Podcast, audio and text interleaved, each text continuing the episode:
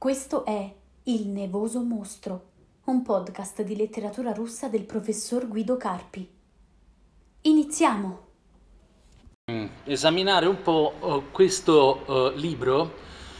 Io, come sapete, ritengo che per persone che cominciano già studi abbastanza avanzati, non più di carattere puramente nozionistico e passivo, tra le abilità che devono sviluppare c'è anche quello di affrontare corpora di documenti editi in epoche abbastanza lontane e con, secondo principi anche inizialmente neanche tanto facili da capire da un punto di vista intuitivo. Il buon Nikolaj Barsukov era un notevole bibliofilo, molto devoto alla memoria di Mikhail Petrovich Pogodin, e ha scritto una opera in molti volumi attingendo a molti archivi, a materiale già stampato ai tempi suoi, siamo nell'ultima parte dell'Ottocento,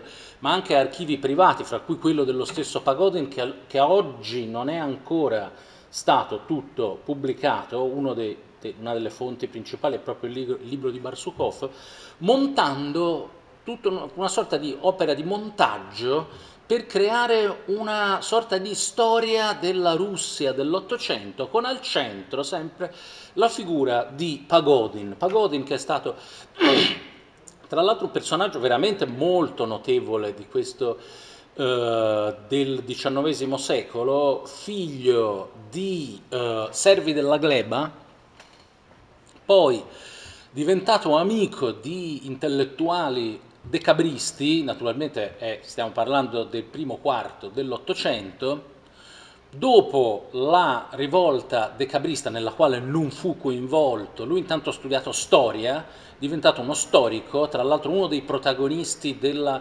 teoria della querela normannista antinormannista, erano tempi di autocoscienza nazionale, come sapete questi, ossia gli anni 20 e 30, e si dibatte molto sul fatto se lo Stato russo abbia origini endogene o derivi dalla conquista, loro dicevano normanna, per analogia con altre aree come anche il sud Italia, chiaramente, si parlava dei variaghi, ossia se l'arrivo dei variaghi si debba configurare come qualcosa di simile a fondazioni di stati, pensiamo per esempio all'antica Inghilterra, quello che è successo nella Francia del Nord, qui al sud Italia. Lui era un convinto normannista, diviene poi negli anni 30 uno dei promotori, era un uomo dalle grandi capacità anche imprenditoriali, veniva, diciamo, uno che si era fatto da solo, veniva dal basso, quindi sempre con un atteggiamento molto accorto, pratico, non era intellettuale perso nei suoi fumi, era uno anche molto attento alla ciccia, come si dice dalle mie parti, fondatore quindi di riviste, progetti editoriali, grande promotore del romanticismo tedesco, dell'idealismo tedesco, e poi legato agli slavofili, lui viene prima degli slavofili, è uno dei promotori della Narodnost ufficiale, lui, Uvarov, il ministro Uvarov, e professore di uno studioso di letterature comparate, diremmo oggi, che si chiama Stepan Sheviryov, sono tra i principali fautori della Narodnost ufficiale, poi fonda il Maskvitianin, rivista moscovita, intorno a cui ruota il nascente movimento slavofilo, col quale lui non si identifica mai, era già più anziano, insomma, comunque, e è uno dei promotori di Gogol, naturalmente un Gogol molto diverso da quello promosso da Bielinski, eccetera, eccetera, eccetera. Era una sorta di grande vecchio del pensiero conservatore russo. Aveva amici anche di tendenza politica diversa dalla sua, ma fondamentalmente si muove in ambito conservatore, e il Il buon Barsukov, che la pensava esattamente come il suo idolo Pogodin, costruisce la storia della Russia di questo periodo da un punto di vista che sicuramente è molto diverso da quello di uno storico moderno, e anche diverso dall'idea che per esempio ho io di snodi come la liberazione dei servi della gleba, come il movimento democratico degli anni 60, ciò non toglie comunque che le testimonianze raccolte sono prevalentemente di parte, noi diremmo, conservatrice, di destra, non una destra proprio volta alla pura conservazione. Questo no, Pogodin per esempio è contento che ci sia la liberazione dei servi, ma soprattutto Barsukov riesce a fare quest'opera di montaggio nella quale si vedono molto bene tutta una serie di testimonianze che si intrecciano con le voci di protagonisti della cultura russa di quei tempi. Cosa c'entra col nostro corso? Col nostro corso c'entra, primo, perché naturalmente noi stiamo cominciando a parlare del Dostoevskij al ritorno dall'esilio, quindi il periodo è questo, e due, perché, lo ripeto ancora una volta, io penso che voi dobbiate cominciare, con tutto l'aiuto da parte mia, sarebbe assurdo se vi dessi da leggere questo libro da soli, non ci capireste, non ne uscireste vivi. Oltretutto questo è volume 18 e siamo ancora nel 1860, quindi figurati, e non ne uscireste vivi, quindi giusto qualche sprazzo per più o meno farvi vedere cosa significa lavorare davvero sulle fonti. Naturalmente questa non è neanche la fonte, diciamo, più difficile da affrontare, ma insomma si comincia un po'. Naturalmente ho selezionato alcuni snodi fondamentali di questi anni.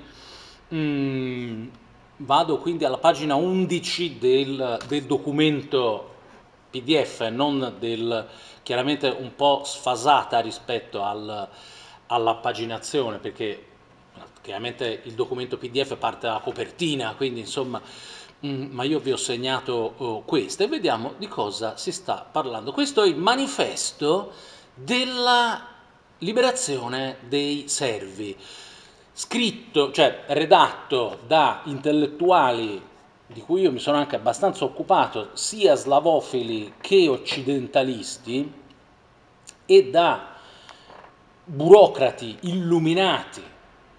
Avevo citato Miliutin una delle volte scorse, gente che, Miliutin, non gli occidentalisti e gli slavofili, avevano anche lambito il movimento di Pietraszewski, soprattutto attraverso le vicende familiari, un documento redatto da loro, che è il risultato. Io naturalmente non farò tutta la storia delle battaglie che ci sono state per arrivare a questo testo, che doveva mettere un po' tutti d'accordo, liberare i servi, però ci vogliono le terre, però i nobili non sono contenti, ci sono i nobili che vogliono però allora garanzie di tipo costituzionale, cetuale, quindi un Parlamento solo per nobili come la Camera dei Lord, tutto questo tra l'altro in un'epoca dove non c'era piena possibilità di esprimere le proprie opinioni, quindi paradossalmente la censura e la mancanza di trasparenza rende anche molto difficile, anche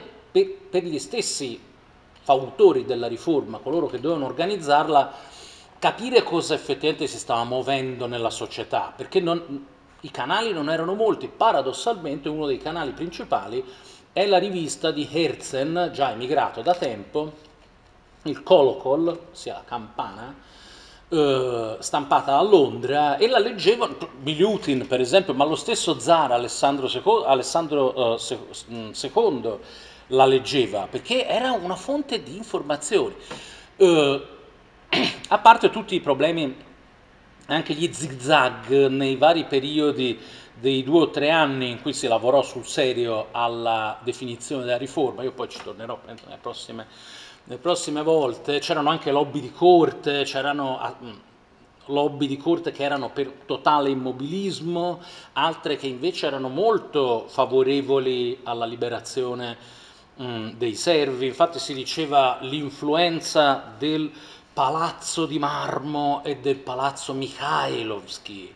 Palazzo di Marmo, Mramorny Dvorets, è un bellissimo palazzo di Pietroburgo dove risiedeva Konstantin Nikolaevich. Konstantin Nikolaevich era il padrone di casa ed era il fratello minore dello zar, un uomo molto capace, molto più intelligente di suo fratello, ma purtroppo era nato al secondo, e uno dei principali punti di riferimento per lui era un militare di carriera, a ranghi altissimi dell'esercito, in marina, e proprio attorno al quartier generale della marina si muovevano molte di queste forze. Lui era stato anche un promotore di Miliutin, insomma era gente che...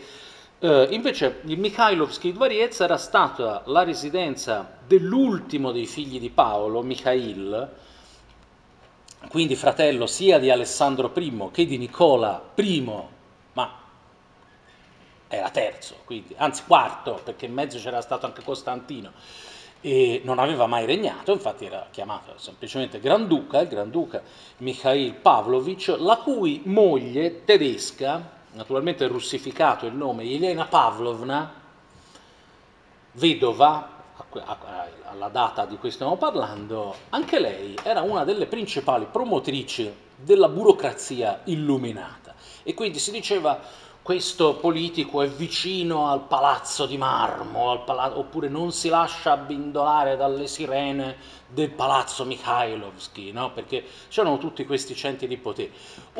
Una cosa molto molto intricata, della quale peraltro Dostoevskij probabilmente non aveva una grande contezza, perché almeno fino a fine 59 lui se ne sta buono buono in Siberia, e tra i vari problemi, quelli più immediati proprio da risolvere, proprio più pratici, più spiccioli, c'era una questione di tipo ideologico, proprio come presentare la liberazione dei servi. E il buon Alessandro II non è che poteva dire finora abbiamo fatto schifo, era un paese schiavista, siccome però la cosa non regge più e stiamo facendo acqua da tutte le parti, è l'ora di liberare i servi, se no non se ne esce. Non poteva dire questo, perché avrebbe significato criticare in toto secoli di storia russa, praticamente da Pietro il Grande in poi, se non ancora prima, per non parlare di suo padre che, sì, qualche timido tentativo l'aveva anche fatto, ma comunque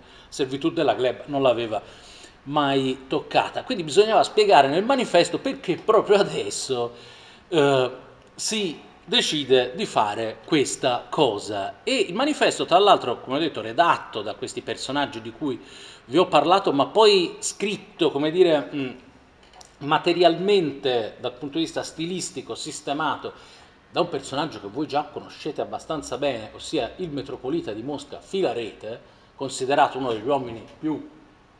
qui mi sa che te, poverina, lì non ci vedi tanto bene, da laggiù, ci vedi? E lui, insomma, aveva un po' rigirato la frittata, ed ecco che, vedete, già a pagina 1 e 2... dice, io immedesimandomi nella situazione dei ceti e delle classi, potremmo dire, nel corpo dello Stato, noi ci siamo resi conto che la legislazione statale, pur venendo incontro attivamente alle classi alte e medie, non ha raggiunto una pari attività per quanto riguarda le persone di ceto, di ceto servile, kripasnie, le persone di ceto servile. Quindi sì, è una legislazione che va bene per tutti, però va un pochino meglio per quelli di alta e media condizione. E poi spiega, io naturalmente ora non posso leggervi tutto parola per parola, perché sennò non lo finiremmo più, ma vi dico un po' di cosa si parla. E viene giustificato il diritto dei proprietari terrieri ad avere servi della gleba fino a questo momento, ma come fatto più che altro legato alle predania, legato quindi alle tradizioni e in qualche modo affidato alla buona volontà del proprietario terriero, del pamieshchik, dobraja volja pamieshchika, vedete. Nei casi migliori naturalmente questa cosa andava benissimo, però il tempo sta passando e vedete, no, priumenšeniji prostoty nravov, col diminuire della semplicità dei costumi, ossia sta aumentando, diciamo, potremmo dire, la gente è sempre più corrotta da un'eccessiva raffinatezza e cultura, non si è più come i vecchi tempi. Pri umnaženiji raznoobrazija odnošeniji, con l'aumento della molteplicità dei rapporti, il progresso, il mondo sta progredendo, e tra l'altro anche con il diminuire degli immediati rapporti atiecceskih, paterni, patriarcali, quindi dei proprietari nei confronti dei servi, e addirittura poi dopo si ammette che in certi casi i proprietari sfruttano i servi a proprio, solo qualche volta naturalmente, alcune piccole eccezioni in cui i proprietari sfruttano i servi a loro esclusivo, a proprio esclusivo vantaggio, quindi i rapporti sono diventati meno patriarcali, meno bonari, meno semplici di una volta. Bisogna in qualche modo metterci una pezza e regolare meglio questi rapporti. Vedete, proprio un modo di procedere molto molto cauto. Таким образом, мы убеждены были признать, что дело изменения положения крепостных людей наилучше, если о нас завещание предшественников наших. Siamo quindi arrivati alla conclusione che il fatto di dover cambiare l'opera, di migliorare la situazione delle degli servi della gleba, крепостные, è per noi un'eredità dei nostri predecessori. Quindi lui addirittura in qualche modo rovescia un po' la frittata e dice: in realtà io agisco nel solco di ciò che tutti i miei predecessori avrebbero voluto fare. Possiamo parlare quindi di una retorica della continuità, una pragmatica del cambiamento imposto dalle circostanze, in una però retorica della continuità. Il manifesto poi procede in modo piuttosto contorto, a leggerlo non si capisce effettivamente tanto bene come avrebbe dovuto funzionare, infatti poi tutto viene demandato a specifiche commissioni locali che avrebbero dovuto occuparsene. Infatti dice comunque: «В силу новых положений крепостные люди получат свое время». Prava svobodnih selskih abivatelji, quindi secondo queste norme i servi della gleba riceveranno a suo tempo i diritti di liberi cittadini di campagna, ossia verranno liberati, ecco, diciamo, con calma naturalmente.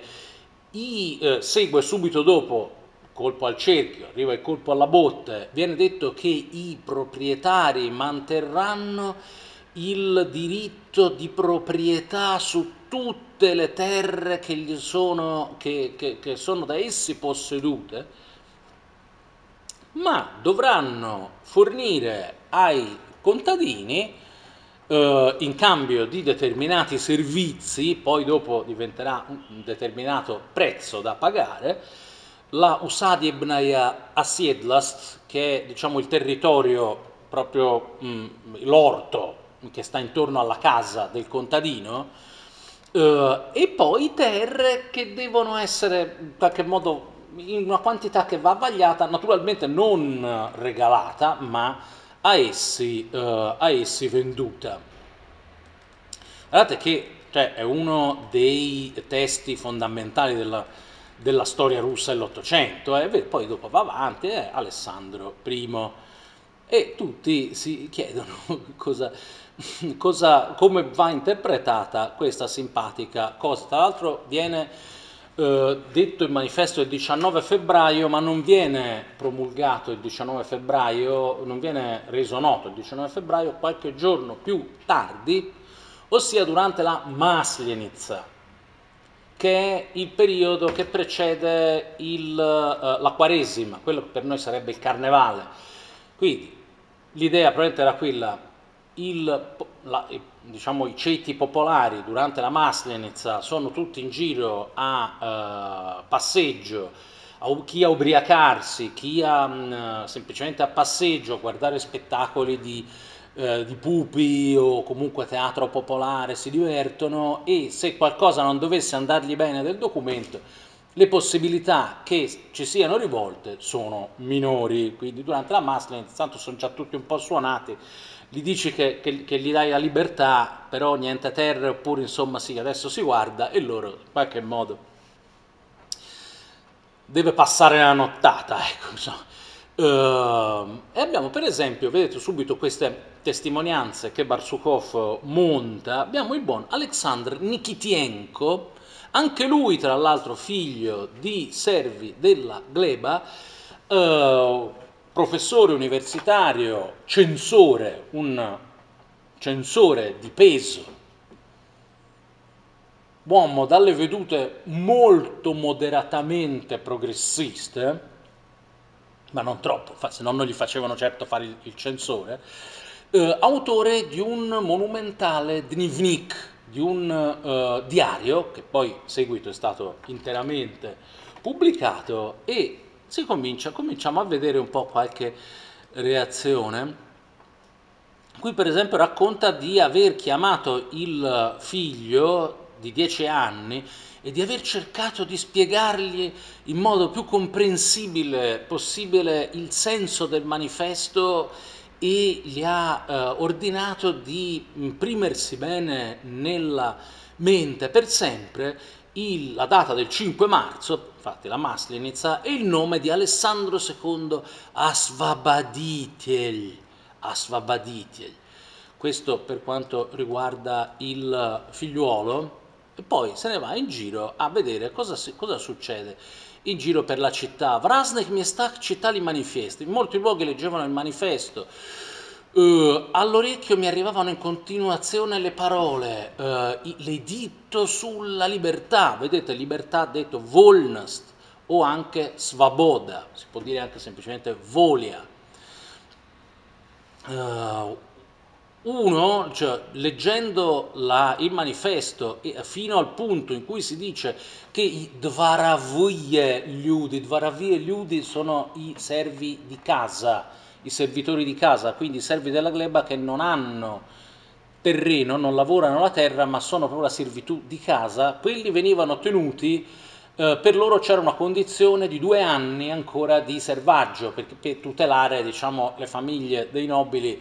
Se no gli dici sei libero, non c'è neanche il problema della terra, quello il giorno dopo se ne va, no? E quindi dici no, voi ancora per 2 anni siete, quelli si liberano, però niente terra, voi non avete bisogno della terra, quindi rimanete lì a servire a casa dei signori ancora 2 anni, sono tanti 2 anni a fare il servo della gleba, che per 2 anni i servitori domestici dovevano rimanere obbedienti ai signori. Questo che legge, che probabilmente è un domestico, con sdegno ha esclamato "Ciordirie tu bomago", dice ma se ne vada al diavolo questa carta, "Dvagoda kak by ne tak stanu ja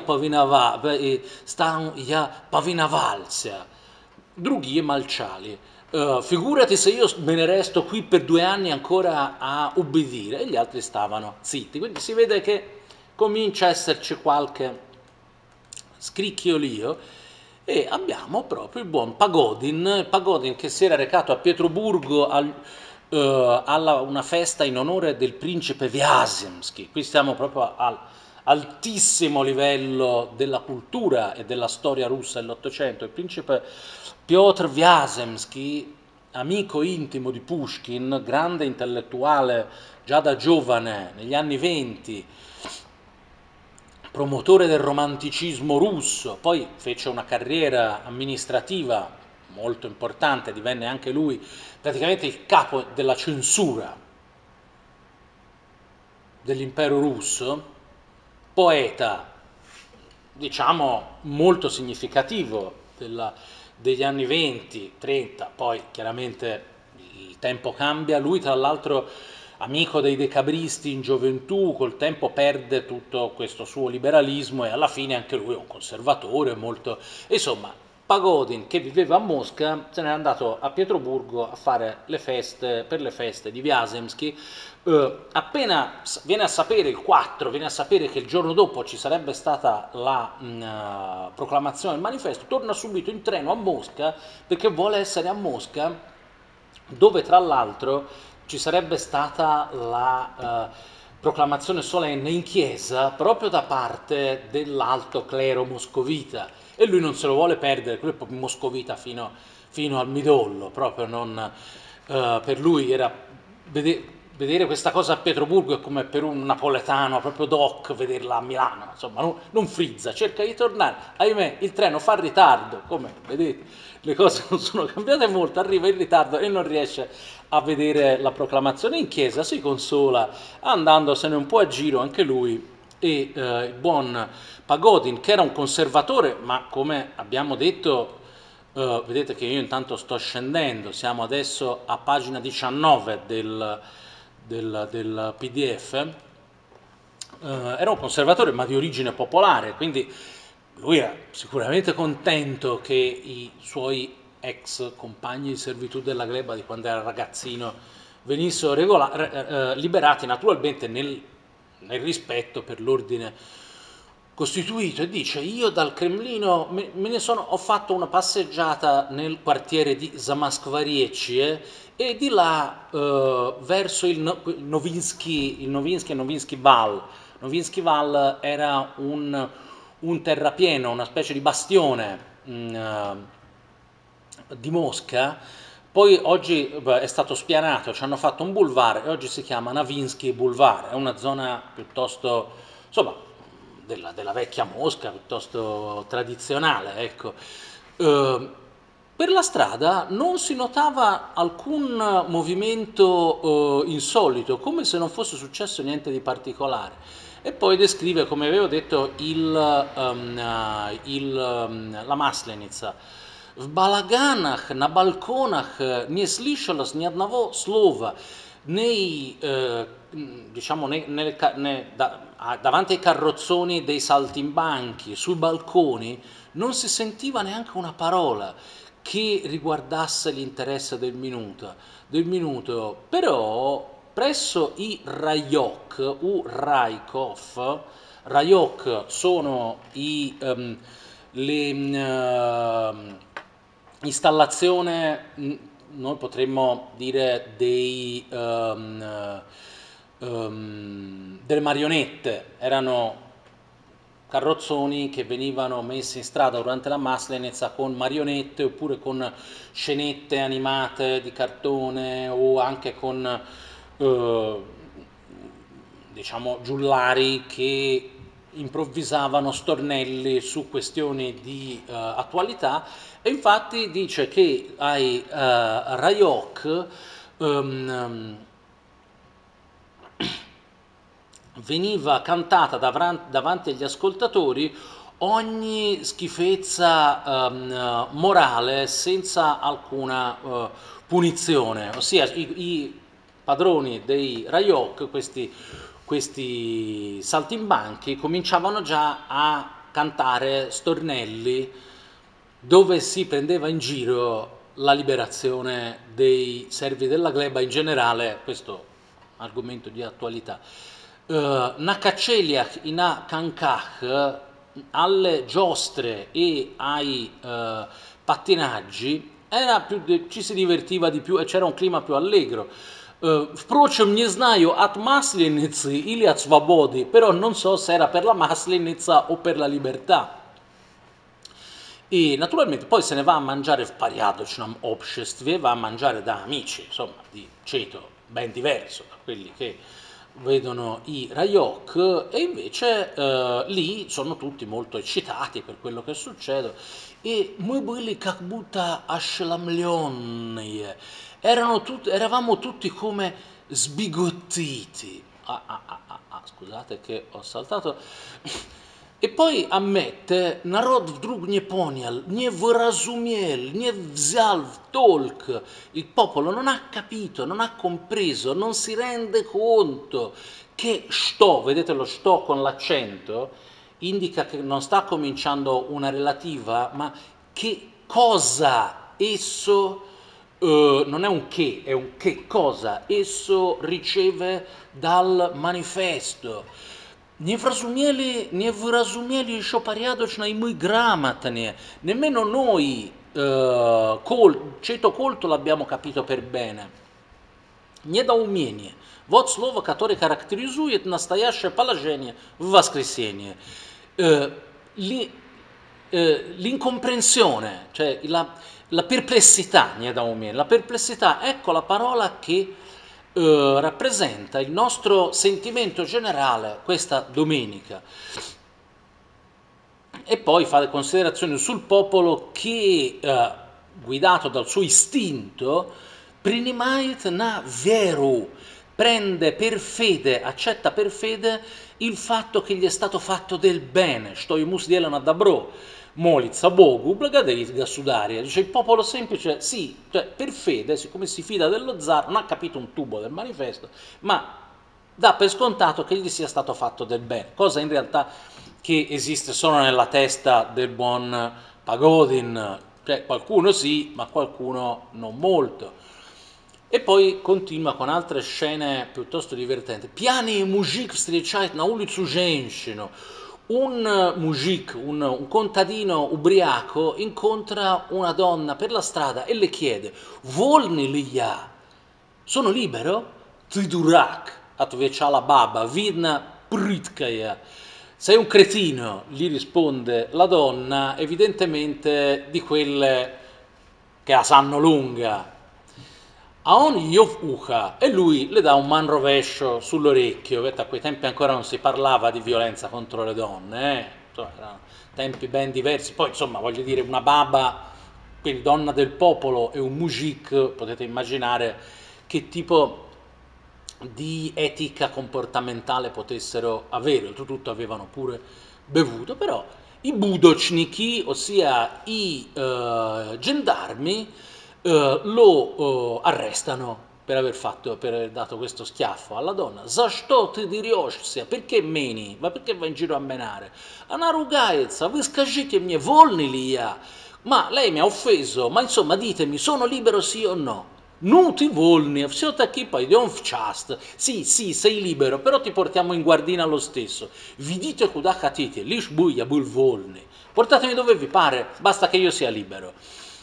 Vapros, volni li ya, повторял со многими. Pensate a questo momento di, come dice Niedaumeni, di incertezza, di incapacità a capire un testo che l'abbiamo letto alcuni pezzi insieme, anche per noi abituati a un russo colto, è difficile da capire. Poi ci sono molti slavismi, l'ha scritto un vescovo, quindi insomma, figuratevi il contadino ubriaco che cosa ci aveva capito. Cioè, insomma, sì, sono libero, sì o no, e succedono queste scene, alcune divertenti, altre anche molto toccanti, come quest'altra. Mujik vyoz drava na rynok, uvidel balshoye objavlenie, pribitele na budkie. Budkie dove stanno i budochniki, no? Budochniki sono i, abbiamo visti prima, i sarebbero la polizia municipale, i vigili, e la budka è la garitta, quella specie di casottino dove loro stavano, probabilmente anche dovendo fare la guardia al freddo, quindi c'erano questi casottini, e alla budka avevano inchiodato questo foglio, questo grosso manifesto, che lui chiaramente non è in grado di leggere da solo perché analfabeta. Questo non era ubriaco, questo portava la legna al mercato e quindi è già messo un po' diversamente da quello di prima, e chiede: Sto è tatakoye? Che cos'è questa cosa? E gli dicono: Svoboda, kak stajal, tak upal na kalena, vluju, inačal malitsa bogu i blagadariti. Lì dov'era Così cadde in ginocchio nella pozzanghera e cominciò a pregare Dio e a ringraziare. Pensate cosa doveva essere per un uomo, magari anziano, vedersi libero da un momento all'altro. Persone dopo secoli di atrocità, di ingiustizie, di schiavitù, figlio di altri servi, aveva visto soltanto ingiustizie, e gli dicono sei libero di lui con i suoi legnettini che sta andando al mercato. Quindi è comunque un evento che noi dobbiamo studiare sottolineandone anche gli aspetti ambigui, ma anche il malcontento popolare per alcuni aspetti, il carattere un po' pasticciato di questo evento, ma è stata una data grandiosa nella storia russa, la liberazione dei servi della gleba. Poi qui abbiamo un altro testimone di nome Sergei Sukhotin, che e io qui vi ho selezionato, vedete, Narod ne понимая ни слова из манифеста, что-то плохо верит свободе. Il popolo che non ha capito una parola del manifesto non è che ci creda tanto alla libertà.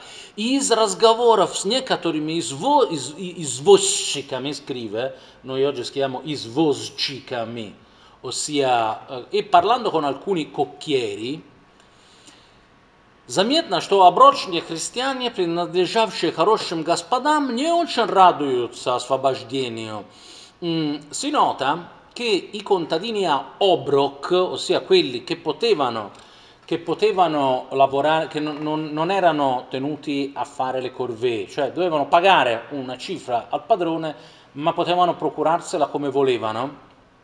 Quindi i contadini a Obrok che appartengono a buoni padroni, e moltissimi di loro facevano gli izvozchiki a Pietroburgo o a Mosca, ossia i cocchieri, e guadagnavano spesso anche bene, non sono mica tanto contenti della libertà, perché a loro in realtà non conviene neanche tanto, conviene chiaramente a chi? Ai contadini invece gravati da 1000 angherie e da 1000 corvée da dover fare.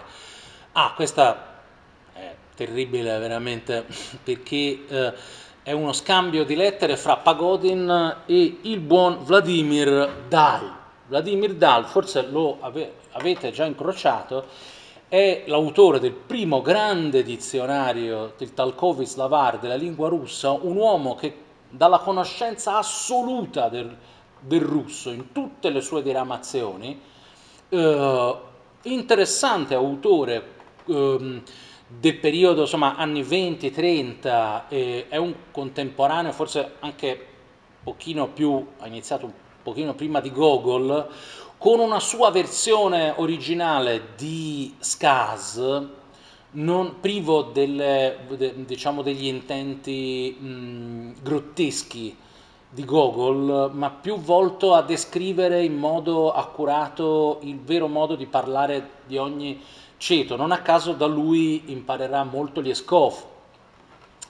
Dal, attentissimo osservatore della società, scrive, vedete, si scambia queste letterine, senza un po' d'aiuto non si capirebbe nulla, perché lui scrive nella lingua di Dal, per l'appunto, ossia di uno che ha scritto un Talkovislavar ruskava jazyka. Pogodin lette, anche Pogodin non è che ci avesse capito tanto, avendo letto le norme e i nedoumivaja pri niektorých paragrafach, perché gli sembra, è un po' perplesso, gli sembrano paragrafi di loro contraddittori, scrive a Dal: Temna vada va ablacech sarebbe v ablakach, è antico slavo ecclesiastico, una citazione dalla Bibbia, che si usa per dire, cioè, è scura l'acqua nelle nubi, viene dalla Bibbia e significa non ci sto a capire niente, non ci si vede chiaro, no? E Dal gli risponde: guardate che splendido saggio di russo, non come quello che studia all'università, qui abbiamo a che fare proprio con un virtuoso. A temnej vadie v oblaciech скажу, что она устоится и просочится. Io dirò su questa acqua oscura nelle nubi che essa si decanterà e si riassorbirà. I будет светла, чиста и целительна. E diventerà chiara, pura e vivificante. Болтая об этом туда-сюда года два, у нас, может быть, и язык уже приговорился, и мы стали посматривать на дело легонко. Avendo cianciato su questo argomento di qua e di là per un paio d'anni, anche la nostra lingua forse si è già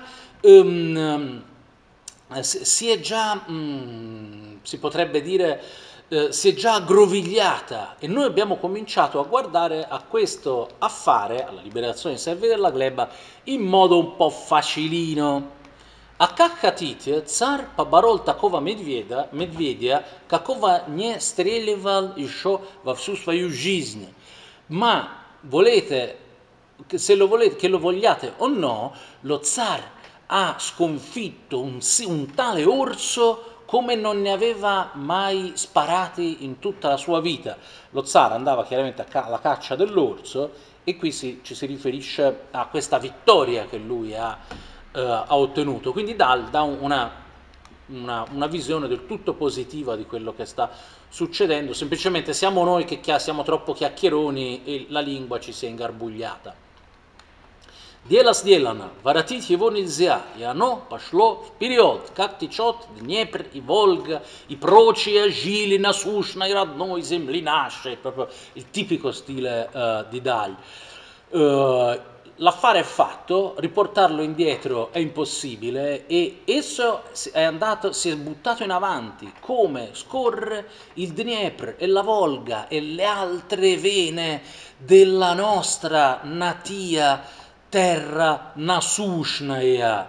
Nasushni vuol dire quotidiano, indispensabile. Si dice infatti il pane quotidiano, si dice chleb nasushni, chleb nasushni. Quindi vedete questa costruzione un po' barocca di Dal,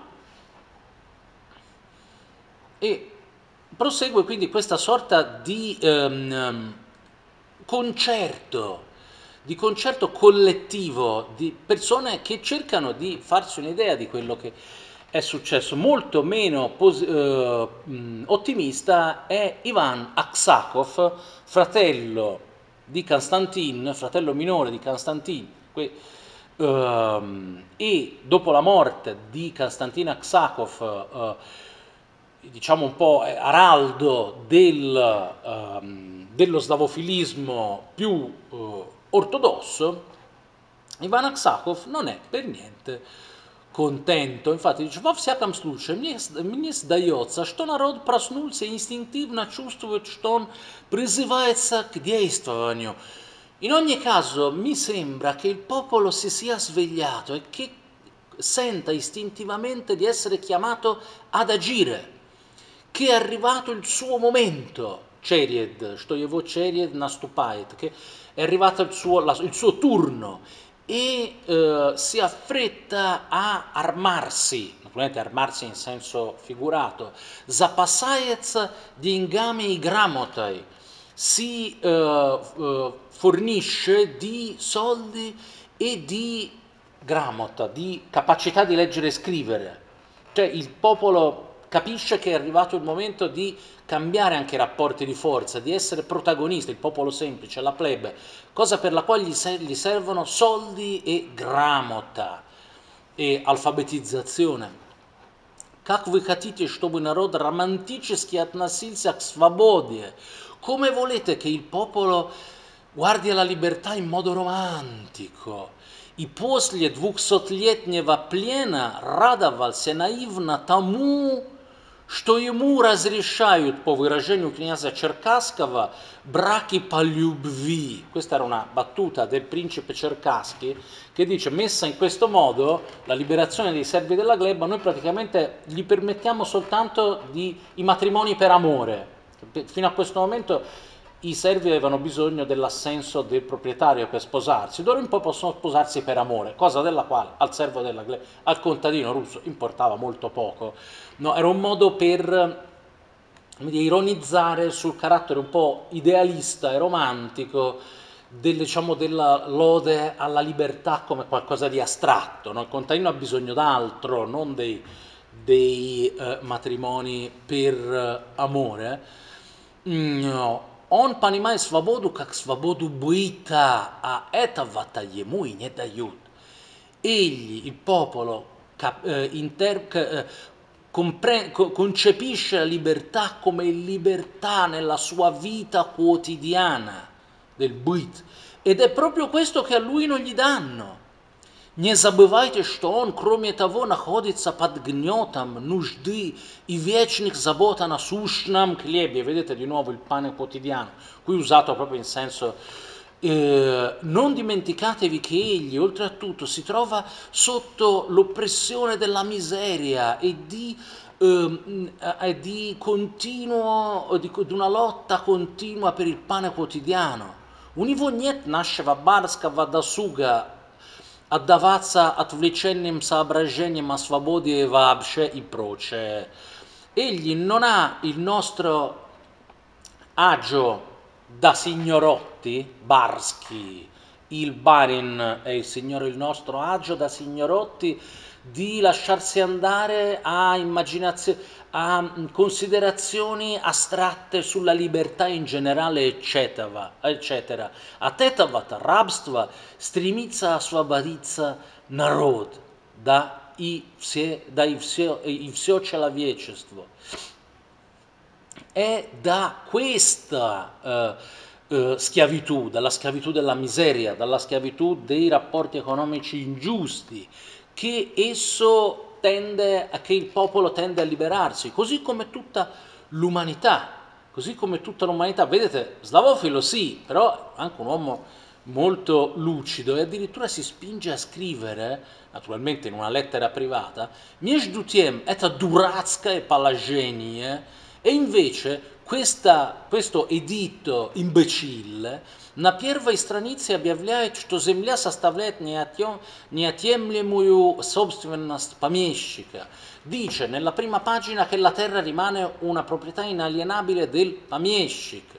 E in questo modo va in direzione totalmente contraria alle concezioni popolari che sono state elaborate dalla sua vita storica.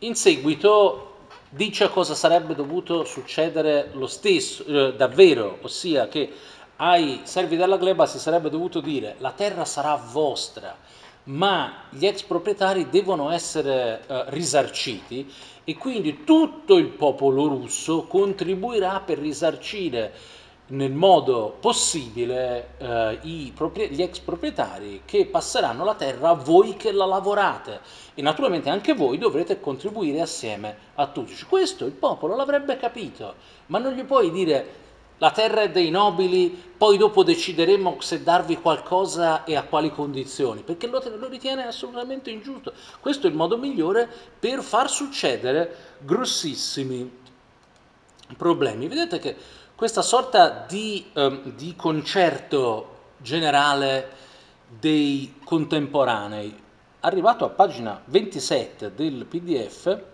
passo a pagina 76, sempre del PDF, dove si narra di alcuni episodi accaduti già nel corso del 1861, per esempio l'eccidio di Biezdna. L'eccidio di Biezdna, che fu un momento molto significativo di questo anno in cui tutti si muovevano molto, come dire, un po' alla cieca, perché non sapevano bene come agire, cosa stesse succedendo, cosa fare, Questi comitati per la ridistribuzione della terra erano partiti in modo caotico, tutti i ceti praticamente erano scontenti, nel frattempo si era mossa anche una grande quantità di denaro, speculazioni, insomma era una situazione di grande incertezza e cominciano i primi scontri armati e i primi eccidi fra i contadini, perché ricordiamoci che la popolazione di città veniva trattata in un modo,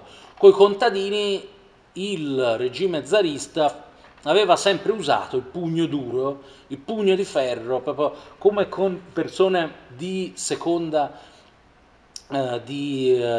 classe, e le cose certamente non potevano cambiare da un momento all'altro. C'era stato un eccidio di contadini che avevano creduto che il vero editto fosse stato nascosto dai nobili e che quello non fosse l'editto vero, e si erano rifiutati di accettare l'editto zarista, avevano fatto una manifestazione disarmata in realtà e erano stati falcidiati dall'esercito. Dopodiché questo villaggio si trova vicino a Kazan, nell'attuale Tatarstan. Dopo questa cosa aveva molto impressionato la città di Kazan, e addirittura due preti di Kazan insieme a un professore dell'università di nome Afanasy Shchapov, su cui torneremo ogni tanto, perché è uno che poi ha collaborato con Dostoevskij, da cui Dostoevskij ha tratto anche delle idee, avevano fatto un requiem pubblico per i contadini, in memoria dei contadini morti, naturalmente senza l'assenso del locale vescovo, quindi i due preti vengono chiaramente puniti e il buon Afanasy Shchapov viene, intanto lo zar si interessa, che aveva letto un discorso durante la panichida, ossia durante la messa in suffragio, lo zar si interessa, vuole sapere che cosa ha detto, e gli viene riferito gli viene riferita la seguente cosa. Gendarmi uznat ne mogli, мне речь известна отрывками. I gendarmi non hanno potuto saperlo, il discorso mi è noto in modo frammentario. Что учение Христа было демократическое, che la dottrina di Cristo era democratica. Что он умер за свободу, как умирают теперь наши братья, как умирают теперь, che è morto per la libertà. Vedete una concezione democratica e socialista di Cristo. Shchapov aveva detto questo in pubblico davanti a tutti, cioè capite come erano cambiati i tempi rispetto a una decina d'anni prima, ai tempi di Nicola I. Poi lo mettono in galera per questa cosa qui, però intanto l'ha fatto. Как умирают теперь наши братья-труженики, удобряли своею кровью нивы, которые поли своим потом. I nostri fratelli lavoratori hanno concimato del proprio sangue quei solchi che essi hanno sempre abbeverato del proprio sudore, no? Vedete che Shchapov aveva, poi dopo si vedrà anche che era un personaggio assolutamente di grande spessore, per quanto un po' strano anche lui, sembra molto un personaggio di Dostoevskij. Skoro nastanit minuta osvobождения России и что-то о Конституции. Ha detto che presto arriverà il minuto della liberazione della Russia, e poi qualcosa sulla Costituzione, e segue il giudizio mi sembra che a parlare sia ministro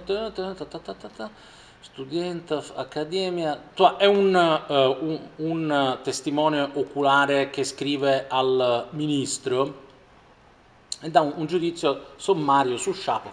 Shchapov восторженный, дерзкий, пьющий, но умный. Shchapov è una persona entusiasta, è arrogante, è un beone, effettivamente era, insomma, diciamo, aveva quella debolezza lì, ma è intelligente. E infatti, e lo zar dice, il sovrano dice: Shchapova nebkhadima arrestavati, i dvukh monakhov zakljuchit v Soloveitski monastir. Shchapov va arrestato, i due monaci che avevano celebrato la messa vanno cacciati nel monastero delle isole Salavki, che si trova all'estremo nord. Seguono poi altre testimonianze su Shchapov. Shchapov è noto, è molto importante per il Dostoevskij di questo periodo, non tanto per i discorsi che legge a Biesna, ma perché è uno storico, intanto è uno dei padri del federalismo russo, del futuro della Russia come federazione. Quindi una variante molto originale di, diciamo, poi dopo le idee di Shchapov finiranno nel grande alveo del populismo russo, come una variante. Per ora ancora parlare di populismo è troppo presto. E poi ha studiato a fondo il Raskol, ossia i settari, i vecchi credenti, e ha una teoria qui esposta dallo storico, tra l'altro, della Chiesa, Andrei Muravyov, un eccellente conoscitore di tutto ciò che riguardava la Chiesa ortodossa, molto conservatore, quindi acerrimo nemico di Shchapov, descrive sempre in una lettera privata il contenuto di quest'operetta di Shchapov, che era riuscito a far uscire. Una parte di quest'opera uscirà poi sulla rivista Vremya di Dostoevskij, quindi Dostoevskij in questo periodo è molto influenzato da Shchapov sulla questione del futuro federalismo, ma soprattutto sull'idea del legame fra religione e politica. E ricordate, anche al discorso Shchapov parla di Cristo come di un eroe libertario, di uno capace di morire per la libertà e per la giustizia sociale. Ecco, lui pensava, e questa cosa viene poi descritta in toni molto ostili da Muravyov, pensava che il Raskol, ossia il movimento settario, nascesse più come movimento di protesta sociale che come movimento religioso, e semplicemente ampi strati popolari avessero nei secoli utilizzato un immaginario, argomentazioni e un vocabolario di tipo religioso per parlare dei propri più profondi ideali e aspirazioni sociali. È molto affascinante la lettura di Zemstva i Raskol. Zemstva, tra l'altro, è una parola non molto facile da tradurre, si può tradurre come principio della terra, ne viene da Zimlia, chiaramente, nel senso di, non è lo spirito popolare nel senso della narodnost, è qualcosa di più concreto, è ogni tentativo, aspetto, ogni tentativo e ogni momento in cui il popolo russo, nella sua articolazione, diciamo, degli strati plebei, cioè proprio degli stati plebei per come essi sentono se stessi, vedono se stessi e organizzano se stessi, lo Ziemstvo è il momento in cui questa cosa arriva a esprimersi politicamente. Era esistito per esempio lo Ziemski Sabor, una sorta di assemblea consultiva, poi dopo esautorata ai tempi dei primi Romanov e mai più convocata, Ziemski Sabor, no? Quindi concilio della terra, quando tutta la terra russa manda i propri rappresentanti a dire allo zar quali sono le aspirazioni popolari. Ziemstvo è un significato di questa parola, e ahimè mi sa che si è per un attimo interrotta la comunicazione, vediamo cosa sta succedendo.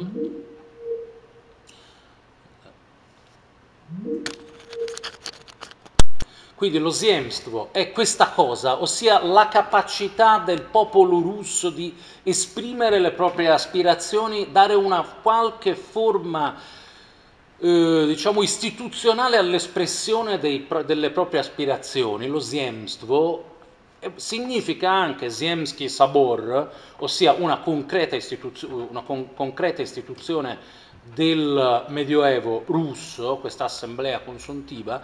E ziemstvo verrà poi usato come termine per indicare i poteri locali. Quando, dopo la liberazione dei servi, è necessario, prima della liberazione, ai tempi della servitù della gleba, a livello più basso, diciamo a livello più piccolo, più ramificato della società, era direttamente il proprietario a esercitare i poteri esecutivi, di giustizia, a fare da tramite fra i contadini e lo Stato. Bisognava mettere al suo posto quello che per noi sarebbero i poteri locali, tipo il nostro comune, no? E viene usato poi il termine ziemstvo, quindi è una parola che ha vari significati. E Shchapov la usa nel suo significato più generale, ossia capacità del... Un termine che in qualche modo potrebbe essere collegato all'idea di democrazia, termine per il quale ci sono anche altri termini russi, altri calchi come narodopravstvo, per esempio, ma ora non andiamo troppo.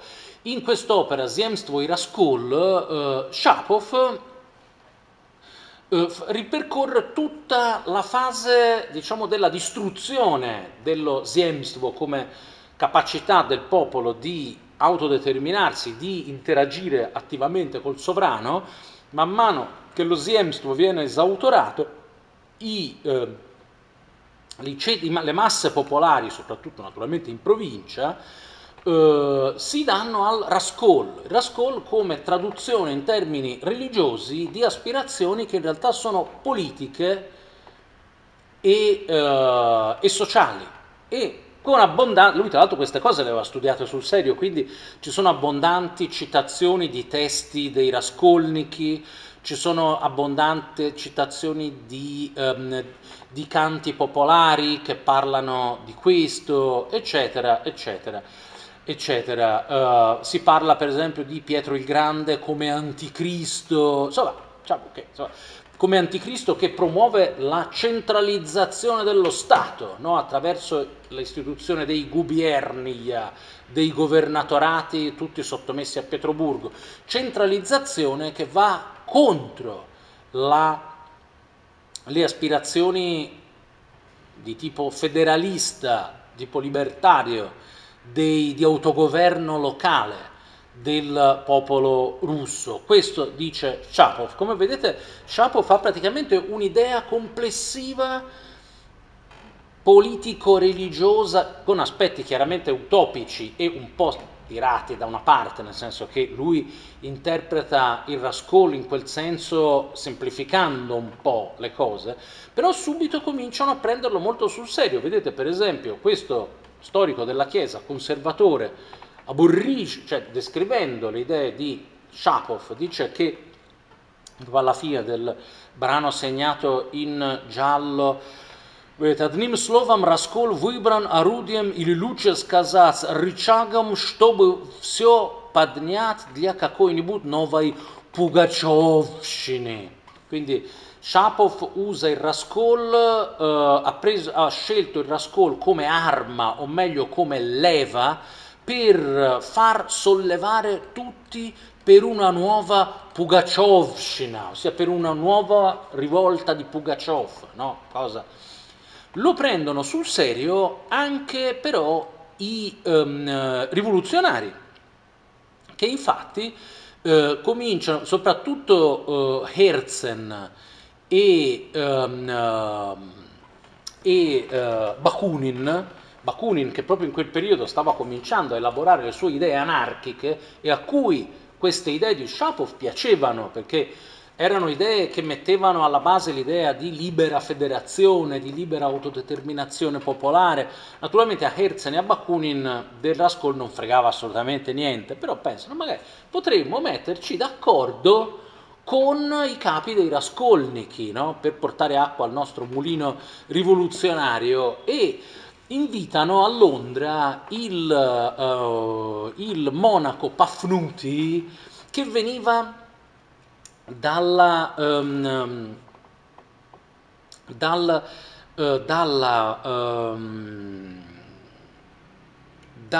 comunità, dall'unico monastero funzionante con una propria gerarchia ecclesiastica di vecchi credenti, che si trova a Belaya Krinitsa. Belaya Krinitsa a quei tempi era in territorio austro-ungarico, poi divenuta Romania dopo la prima guerra mondiale, poi entrata a far parte della Ucraina sovietica nel 1940, comunque ai tempi di cui parliamo era Austria-Ungheria, e lì, pur essendo una terra dove già si parlava a confine con la Russia, dove già si parlava ucraino, e lì i vecchi credenti erano liberi di professare la propria fede e di eleggersi anche i propri rappresentanti, cosa che in Russia era proibitissima.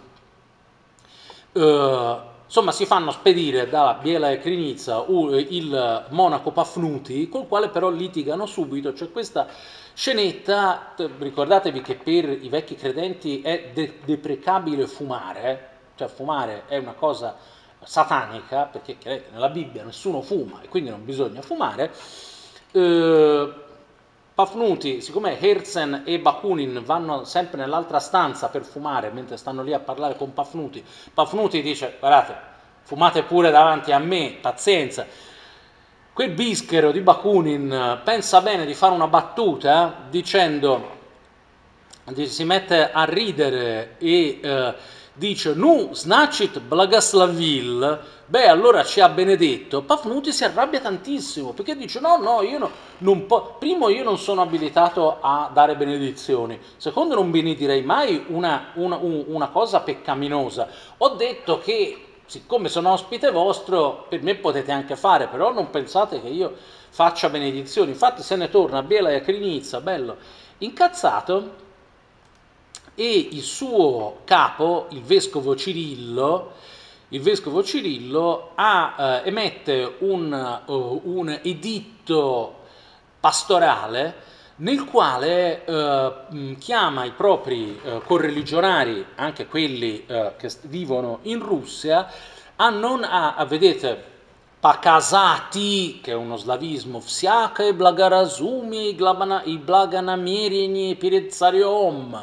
mostrare ogni un atteggiamento sensato e benintenzionato di fronte allo zar, и от враг его удаляться и бегати, e dal suo nemico distanziarsi e fuggire, Yaka atmiatejnik kramolnikov paliakov, takona i paceat, è slavo ecclesiastico chiaramente, quindi e fuggire dai suoi nemici, tanto dai ribelli polacchi e tanto più dagli atei malintenzionati che hanno il proprio nido a Londra. Il vescovo Cirillo dice: già noi siamo messi male in Russia, già lo zar ci dà la caccia, se cominciamo a metterci d'accordo anche con i socialisti e i rivoluzionari ci fanno un mazzo così, quindi state tutti buonini voi che siete in Russia, noi non siamo rivoluzionari, questi non hanno capito proprio niente,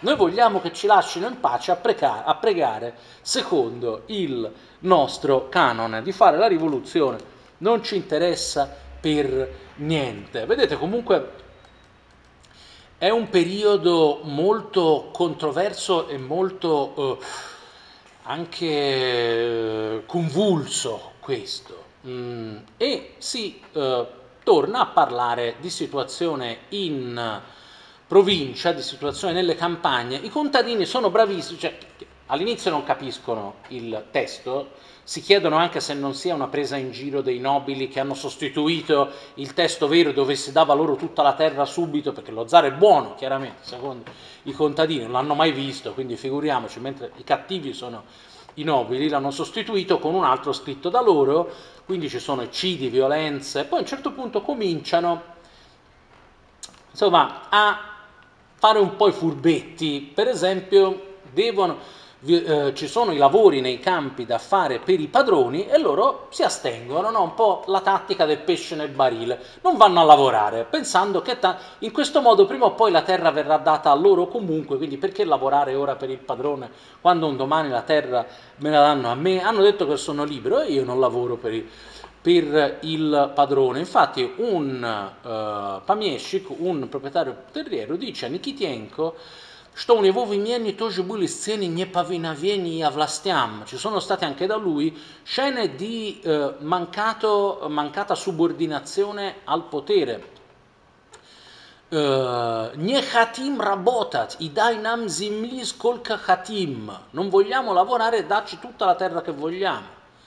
E di nuovo hanno dovuto chiamare i soldati e a spiegare i soldati ai contadini che devono, che devono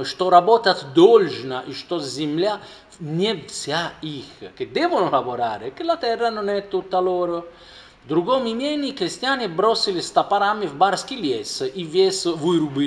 un'altra tenuta i contadini si sono buttati con le accette nel bosco del padrone e hanno tagliato tutti gli alberi portandoseli via. Tanto, come si dice, cosa fatta capo ha, tanto noi ci prendiamo gli alberi, poi dopo la libertà come cosa astratta se ne parla dopo. Abbiamo qui pagina 86 sempre del PDF un'altra scena dove viene descritto un terreno lasciato completamente a se stesso.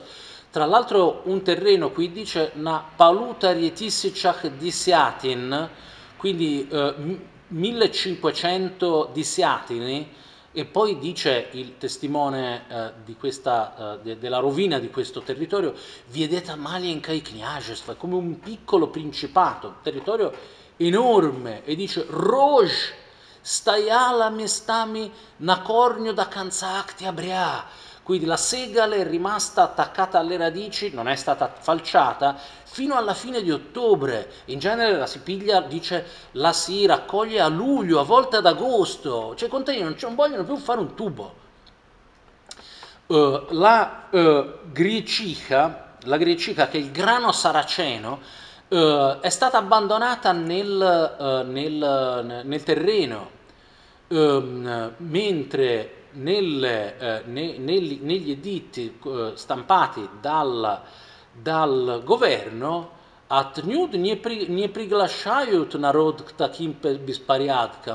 non si invita affatto il popolo a questi disordini. Non c'è dubbio che molte diciamo, proprietà finiranno completamente rovinate, alcune sono già finite rovinate. Oltretutto aggiunge, questo è un particolare che non avevo detto, per evitare che i proprietari terrieri facciano degli strani magheggi nel periodo transitorio, viene loro impedita una pratica che avevano sempre fatto, ossia ipotecare e reipotecare le aziende per avere capitali freschi. Viene loro impedito, perché sennò poi dopo l'ipoteca se la ritrovano i contadini, se poi la terra passa ai contadini, e quindi il proprietario ha i contadini che non lavorano e non può neanche ricorrere ai prestiti della banca nobiliare. Addirittura il bravo Ivan Turgenev, nome a voi certamente noto, è arrabbiato nero coi contadini e lui che aveva dato di loro una descrizione così toccante, così empatica nelle novelle di un cacciatore, no? Adesso dice: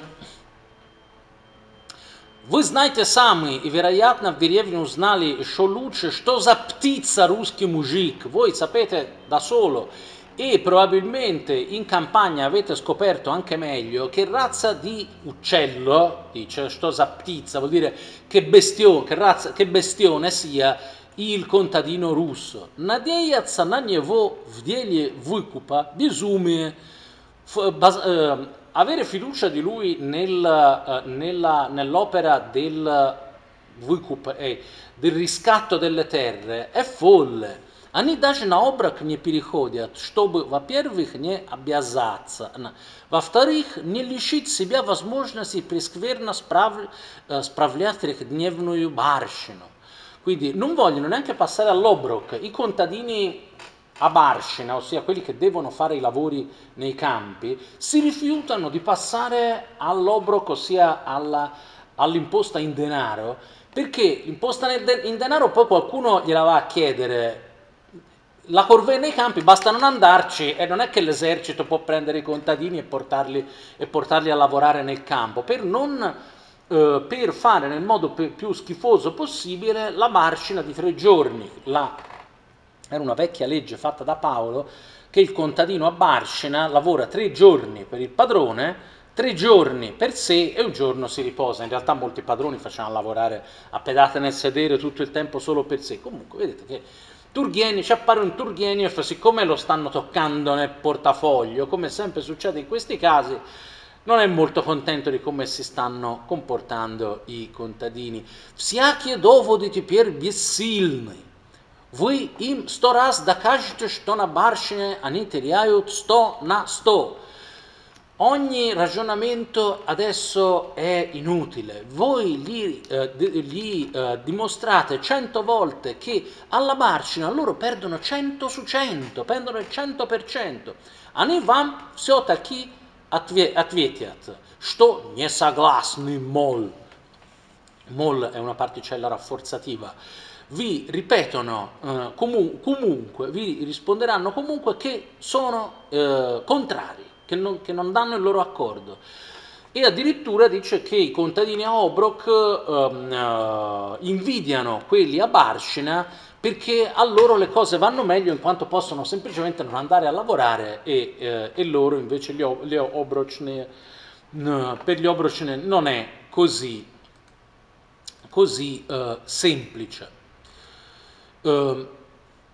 Oggi noi arriviamo fino qui, la volta prossima vedremo le sezioni sempre di questo libro, a partire da pagina 220 ma andremo avanti abbastanza veloci, che parlano dei tafferugli, della situazione di crisi che si apre all'università. Le università diventano un covo di libero pensiero e il governo, con la sua politica molto ondivaga, non essendo abituato, le autorità non sono abituate a gestire situazioni di crisi in regime di anche solo relativa trasparenza, per esempio a ricevere delegazioni di studenti, oppure ad affrontare manifestazioni di piazza, come quelle che si fanno ancora oggi. Perdono completamente la testa, non sanno cosa fare, quindi lasciano magari fare gli studenti, poi dopo li arrestano di notte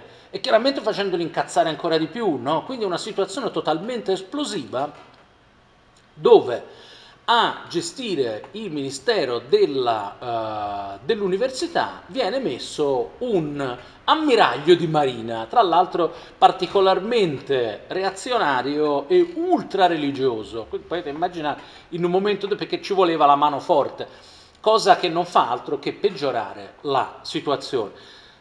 Una questione piuttosto complessa e che fa vedere come nell'ambito anche studentesco comincino a germinare certe idee, proprio nel concreto. Dire i nichilisti come se fossero calati dal cielo non significa nulla.